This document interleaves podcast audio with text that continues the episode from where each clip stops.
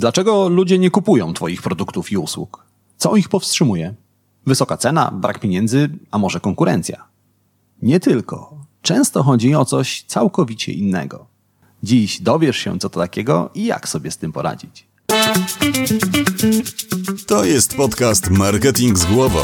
Źródło wiedzy dla przedsiębiorców, handlowców i marketerów, czyli dla osób, które chcą sprzedawać lepiej i chcą sprzedawać więcej. Zaprasza Łukasz Chodorowicz. Zanim zaczniemy, pamiętaj, że więcej informacji o tym, jak zrozumieć klienta, jak robić lepszy marketing i jak więcej sprzedawać, znajdziesz w moich newsletterach. Tak, są dwa. Jeden darmowy, drugi płatny. Linki do obu znajdziesz w opisie tego odcinka podcastu.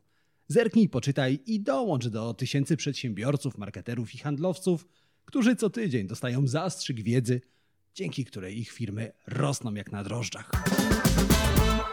To jest podcast Marketing z głową. Podcast dla wszystkich przedsiębiorców, handlowców i dla marketerów, czyli dla osób takich jak ty, które chcą sprzedawać lepiej i chcą sprzedawać więcej. W tym podcaście niezmiennie zaglądamy do głów Twoich klientów i szukamy odpowiedzi na pytanie, jak klienci kupują. Po co to robimy? Żebyś mogła robić jeszcze lepszy marketing i żebyś lepiej sprzedawała swoje produkty i usługi. Zaczynajmy 28 odcinek podcastu. W roku 1999 Amazon opatentował technologię One Click. Technologia polegała na robieniu zakupów jednym kliknięciem. Klienci Amazona nie musieli wypełniać skomplikowanych formularzy zakupowych, formularzy dostawy, nie musieli nawet podawać formy płatności. Wystarczyło, że wcisnęli jeden guzik, aby zamówiony produkt, książka, mikser czy perfum trafiły prosto do nich. Amazon pobierał pieniądze za zakupy z wcześniej zdefiniowanej formy płatności. W tym samym roku Netflix, który jeszcze wtedy był zwyczajną wypożyczalnią filmów na DVD, wprowadził miesięczną subskrypcję. Dotychczas klienci Netflixa płacili pewną kwotę za każde wypożyczenie filmu. Dzięki subskrypcji klienci płacili stałą miesięczną kwotę i wypożyczali filmy do woli. W roku 2019 Allegro wprowadziło usługę Kup dziś, zapłać później. Usługa była dokładnie tym, o czym myślisz systemem odroczonej płatności. Dziś zamawiasz wymarzone buty, jutro odbierasz paczkę, płacisz za nią 30 dni później. Co łączy te z pozoru różne usługi? Wszystkie działają jak lek przeciwbólowy na bardzo konkretną i silną odmianę bólu. Wyspa to niewielka część mózgu, która leży po prawej stronie kory przedczołowej. Jeszcze do niedawna naukowcy nie mieli pojęcia, za co odpowiada ten samotny obszar mózgu. Dziś wiemy, że wyspa odpowiada za odczucia. Zarówno te przyjemne, radość, podniecenie, ekscytację, jak i te nieprzyjemne, smutek, strach i ból. Za każdym razem, gdy ktoś sprawi ci przyjemność, powie komplement lub sprawi ci przykrość, na przykład obrazi cię, wyspa daje o sobie znać.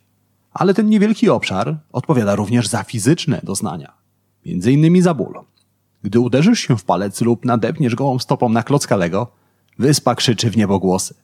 Swoją drogą, gdy naukowcy odkryli, za co odpowiedzialna jest wyspa, byli nią tak zajarani, że zrobili sobie z niej królika doświadczalnego. Mówiąc inaczej, naukowcy chcieli dowiedzieć się, jakie rzeczy sprawiają nam ból oraz jak silny może być ten ból. Tak rozpoczęła się dość nieprzyjemna seria badań wykorzystujących różne źródła bólu. Igły, szczypce, lodowatą wodę, pieniądze. Tak, tak, pieniądze. Okazało się, że również pieniądze mogą zadawać ból, a dokładnie moment, w którym rozstajemy się z pieniędzmi. Jedno z badań przeprowadzonych w 2017 roku dowiodło, że gdy pieniądze opuszczają nasz portfel, odczuwamy nieprzyjemną aktywność w wyspie, odpowiedzialnej za odczuwanie bólu. Co ciekawe, okazało się, że im wyższa kwota opuszcza nasz portfel, tym większy ból odczuwamy. A więc okazuje się, że każdej transakcji, każdemu rozstaniu się z pieniędzmi towarzyszy psychiczny ból, który niczym nie różni się od bólu fizycznego. Rozumiesz już, dlaczego klienci, pomimo tego, że bardzo chcą mieć Twój produkt albo chcą skorzystać z Twojej usługi, tak często rezygnują z zakupów? Właśnie z powodu bólu, który wiąże się z zapłatą. To zjawisko jest na tyle popularne i na tyle dobrze znane naukowcom, że naukowcy wymyślili na nie konkretne, acz mało oryginalne określenie. Ból zapłaty. Oczywiście badań nad bólem nie prowadzi się tylko po to, żeby określić, jak dużą mamy tolerancję na ten ból. Z reguły chodzi o to, aby ulżyć w bólu, aby znaleźć remedium, które uśmierzy ból. Tak również było tym razem.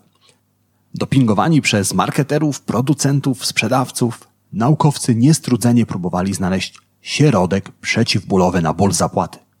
I udało się. O tym jednak za moment. Najpierw porozmawiajmy o innym zjawisku, które potęguje ból zapłaty. Wyobraź sobie czysto hipotetyczną sytuację. Zapraszam cię do udziału w grze. Gra polega na rzucie monetą. Gdy wypadnie orzeł, wygrywasz. Muszę zapłacić ci pewną sumę pieniędzy. Gdy wypadnie reszka, niestety przegrywasz. Tym razem ty musisz zapłacić mi 100 złotych. Zastanów się przez chwilę, jaką kwotę musiałbym ci zapłacić w razie twojej wygranej, abyś zgodziła się wziąć udział w grze. 50 złotych, 100 złotych, a może 200 złotych. Jeżeli jesteś podobna do większości ludzi, to jest całkiem spore prawdopodobieństwo, że zgodzisz się zagrać w grę pod warunkiem, że za każdym razem, gdy wypadnie orzeł, zapłacę ci pomiędzy 200 a 250 zł. Dlaczego tak się dzieje? Dlaczego nie zgodzisz się na udział w grze, w której możesz stracić 100 zł, jeżeli nagroda wynosi dokładnie tyle samo? Taki układ bez wątpienia wydaje się uczciwy, prawda? Wygrywasz tyle samo, ile możesz przegrać. Dlaczego kwota w razie twojej wygranej musi być około 2,5 razy większa, aniżeli kwota, którą możesz przegrać? Tak się składa, że stoi za tym inny mechanizm psychologiczny, który jest równie dobrze znany naukowcom. To zjawisko nazywa się niechęcią do straty. Wyobraź sobie, że z szafy wyciągnęłaś spodnie, których nie nosiłaś przez rok. Wkładasz rękę do kieszeni i ku twojemu zdumieniu w kieszeni znalazłaś 100 złotych. Cieszy cię dodatkowa stuwa, przyda się na drobne przyjemności. Wkładasz ją z powrotem do kieszeni i ruszasz do sklepu uczcić to małe zwycięstwo. Pech chciał, że w kieszeni, do której włożyłaś pieniądze, była dziura i zanim zdążyłaś wydać znalezioną stówę, zgubiła się. Gdybyśmy sprawdzili aktywność wyspy, tej odpowiedzialnej za odczuwanie, okazałyby się trzy rzeczy. Po pierwsze, wyspa była aktywna w momencie, w którym znalazłaś 100 złotych. To sygnalizowałoby radość. Po drugie, wyspa byłaby również aktywna, gdy zgubiłaś pieniądze. To oczywiście sygnalizowałoby smutek. I po trzecie, aktywność wyspy w momencie straty byłaby dwa i pół razy większa niż w momencie, w którym pieniądze znalazłaś. O niechęci do straty rozmawialiśmy we wcześniejszych odcinkach podcastu Marketing z głową. Linki do tych odcinków znajdziesz w opisie tego odcinka, którego właśnie słuchasz. Wracając jednak do tematu. Niechęć do straty po raz pierwszy pojawiła się w roku 1979. Autorem tego określenia jest Daniel Kahneman, noblista w dziedzinie ekonomii. Kahneman przedstawił niechęć do straty na wykresie. Link do tego wykresu znajdziesz również w opisie tego odcinka. Z tego wykresu odczytać możemy kilka rzeczy. Po pierwsze, to co już wiesz, czyli niechęć do straty jest 2,5 razy silniejsza od chęci zysku. To właśnie z tego powodu zgodziłabyś się na udział w grze w rzucie monetą tylko pod warunkiem, że zysk będzie 2,5 razy większy aniżeli strata, którą możesz ponieść. W praktyce oznacza to to, że ty, ja, twoi klienci jesteśmy w naturalny sposób zaprogramowani, aby unikać straty. Druga rzecz, o której mówi nam wykres, jest taka, że każda kolejna strata boli nas odrobinę bardziej niż poprzednia. Brzmi to dość sensownie, bo gdy jednego dnia dostajesz trzy mandaty za przekroczenie prędkości, to każdy kolejny mandat staje się być większym ciosem dla Twojego portfela. Z drugiej strony, wykres mówi nam o tym, że każdy kolejny zysk cieszy nas tylko odrobinę bardziej niż poprzedni. Właśnie z tego powodu ludzie po uzbieraniu określonej kwoty pieniędzy coraz mniej cieszą się zarobionymi pieniędzmi. Gdy stajesz się milionerem, każde kolejne tysiąc złotych cieszy cię odrobinę mniej. Osobiście bardzo życzę ci, abyś kiedyś przekonała się o tym na własnej skórze, ale póki co musisz wierzyć mi na słowo. Mamy więc dwa zjawiska psychologiczne. Ból zapłaty i niechęć do straty. Oba zjawiska utrudniają sprzedaż. Sprawiają, że nasi klienci często rezygnują z zakupów. Ból zapłaty zadaje naszym klientom silny cios, gdy klient rozstaje się z pieniędzmi. Dodatkowo niechęć do straty potęguje ten ból dwa i pół raza. Czy to oznacza, że my, sprzedawcy, handlowcy i marketerzy, prowadzimy nierówną walkę z psychologicznymi zjawiskami, które działają na naszą niekorzyść? Niekoniecznie. Przypomnij sobie, co zrobił Amazon w roku 1999. Maksymalnie ułatwił zakupy. Klient zamiast uzupełniać formularz, wybierać sposób i koszt dostawy, dodawać dane karty kredytowej, po prostu klikał jeden guzik i kupował. Kupował nie używając pieniędzy. Amazon całkowicie wyeliminował pieniądze z bolesnego procesu. Zapłata stała się szybka i bezbolesna. Amazon szacuje, że oddzielenie pieniędzy od zapłaty przyniosło 2,5 biliona dolarów zysku rocznie. A więc okazuje się, że gdy z zakupów znikają pieniądze, maleje ból zapłaty i niechęć do straty, a ludzie kupują chętniej. To dla nas jednocześnie dobra i zła wiadomość. Dobra, bo okazuje się, że z bólem zapłaty i niechęcią do straty można wygrać. Zła, bo okazuje się, że powinniśmy mieć się na baczności. Wszyscy. Szczególnie gdy robimy zakupy przy pomocy kawałka plastiku, którym niczym nie przypomina pieniędzy.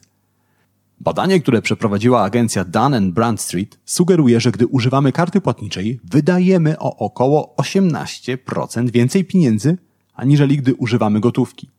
Z kolei McDonald's opublikował raport, z którego wynika, że klienci, którzy płacą kartą, zostawiają w restauracji o 40% więcej pieniędzy. I wreszcie w 2016 roku jeden z banków opublikował raport, z którego wynika, że klienci płacący kartą kredytową wydają o 400% więcej, aniżeli osoby płacące gotówką. Chociaż źródła podają różne dane dotyczące wysokości wydatków przy użyciu karty, jedno jest pewne. Gdy oddzielamy pieniądze od transakcji, stajemy się bardziej rozrzutni. A teraz pomyśl, co dzieje się, gdy zamiast kartą płacimy czymś, co jeszcze mniej przypomina pieniądze, na przykład smartfonem. Wszystko wskazuje, że im mniej łączy sposób zapłaty z pieniędzmi, tym chętniej ludzie kupują. No dobrze, ale co jeśli nie możesz usunąć pieniędzy z zakupów? Wtedy przypomnij sobie, co mówiliśmy o wykresie niechęci do straty i o tym, co zrobił w 1999 roku Netflix. Każda kolejna strata boli nas odrobinę bardziej od poprzedniej. To oznacza, że niechęć do straty i ból wynikający z kolejnych zakupów łączą się, kumulują się. A to spory problem, szczególnie jeżeli polegasz na klientach, którzy robią u ciebie zakupy cyklicznie. Tak jak kiedyś Netflix, który wypożyczał filmy na płytach DVD. Klient, który miał ochotę obejrzeć kilka filmów w tygodniu, za każde wypożyczenie musiał zapłacić. To kilkanaście niewielkich, ale bolesnych transakcji w miesiącu. A te wszystkie małe ukłucia w okolicach portfela kumulowały się. Netflix przeczuwał, że wiele drobnych transakcji podrażnia wrażliwą na ból wyspę w głowach klientów. Przeczuwał, że prędzej czy później źle to się skończy. Dlatego połączył wiele drobnych transakcji w jedną i wprowadził subskrypcję, czyli jedną stałą opłatę w miesiącu. W ramach abonamentu klienci mogli wypożyczać dowolną ilość filmów. Może się wydawać, że większa opłata abonamentowa odstraszy klientów, którzy wcześniej przywykli do mniejszych pojedynczych płatności. Tak jednak nie jest. W ciągu pół roku prawie ćwierć miliona osób zdecydowało się skorzystać z subskrypcji Netflixa. Zaledwie trzy lata później takich osób było już ponad milion. A w roku 2017 Netflix pochwalił się oszałamiającą wprost ilością 125 milionów subskrybentów. 125 milionów osób przyznało, że woli jedną stałą opłatę aniżeli wiele drobnych transakcji.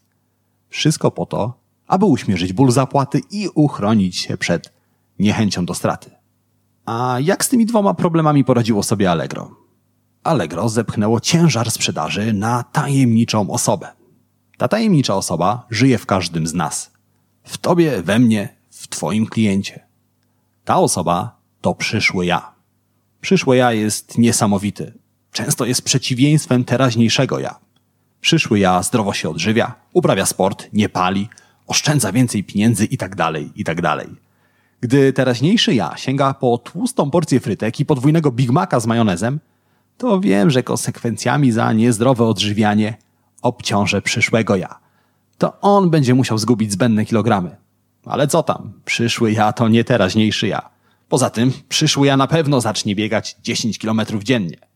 Pomyśl o wszystkich postanowieniach, które podejmowałaś na początku roku. Postanowienia to domena teraźniejszego ja, ale ich dotrzymanie to problem przyszłego ja. Gdy na imprezie teraźniejszy ja wypija jednego drinka za dużo, to nie myśli o bólu głowy.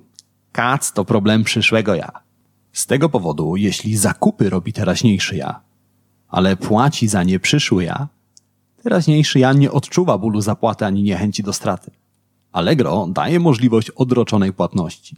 To właśnie przeniesienie wszystkich przykrych konsekwencji zakupu na przyszłego ja. A gdy teraźniejszy ja nie musi ponosić konsekwencji zakupów, chętniej kupuje. To w końcu przyszły ja będzie miał zakupowego kaca. To on poniesie konsekwencje. A więc przeniesienie odpowiedzialności zapłaty na przyszłego ja sprawia, że klienci chętniej kupują. Chociaż Allegro nie chwali się, o ile wzrosła sprzedaż dzięki odroczonym płatnościom, to jestem pewien, że całkiem sporo przyszłych ja musi płacić za zakupy teraźniejszych ja. Teraz chciałbym, abyś zastanowiła się, jak ty możesz złagodzić ból zapłaty i niechęć do straty u twoich klientów. Jak możesz oddzielić pieniądze od transakcji? Pomyśl o bonach zakupowych, zakupach za punkty, transakcjach bezgotówkowych. Czy możesz zamienić wiele małych transakcji w jedną? Abonamenty i subskrypcje nie muszą zastępować tradycyjnych transakcji. Możesz uruchomić je jednocześnie i dać klientom możliwość wyboru. A może twoi klienci wolą przenieść odpowiedzialność za zakupy na przyszłych ja? Zastanów się, ale najpierw trzy najważniejsze rzeczy, które powinnaś zapamiętać. Po pierwsze, pamiętaj, że ból zapłaty i niechęć do straty powstrzymują klientów przed zakupem.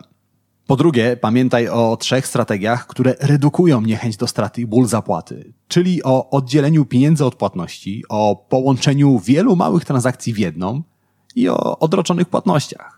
Po trzecie, pamiętaj o tym, że te strategie działają również na ciebie i mogą sprawić, że wydajesz więcej. Na dzisiaj to wszystko. Dziękuję Ci za Twój czas i za Twoją uwagę. Jeżeli dowiedziałaś się czegoś nowego, proszę wystaw recenzję pod podcastem Marketing z głową. Zajmie Ci to niewiele czasu, a mi pomoże dotrzeć do osób podobnych do Ciebie, do marketerów, do handlowców i do przedsiębiorców. A jeżeli osobiście znasz kogoś, komu ta wiedza również może się przydać, udostępnij podcast dalej. Dzielmy się wiedzą. Na dzisiaj to wszystko.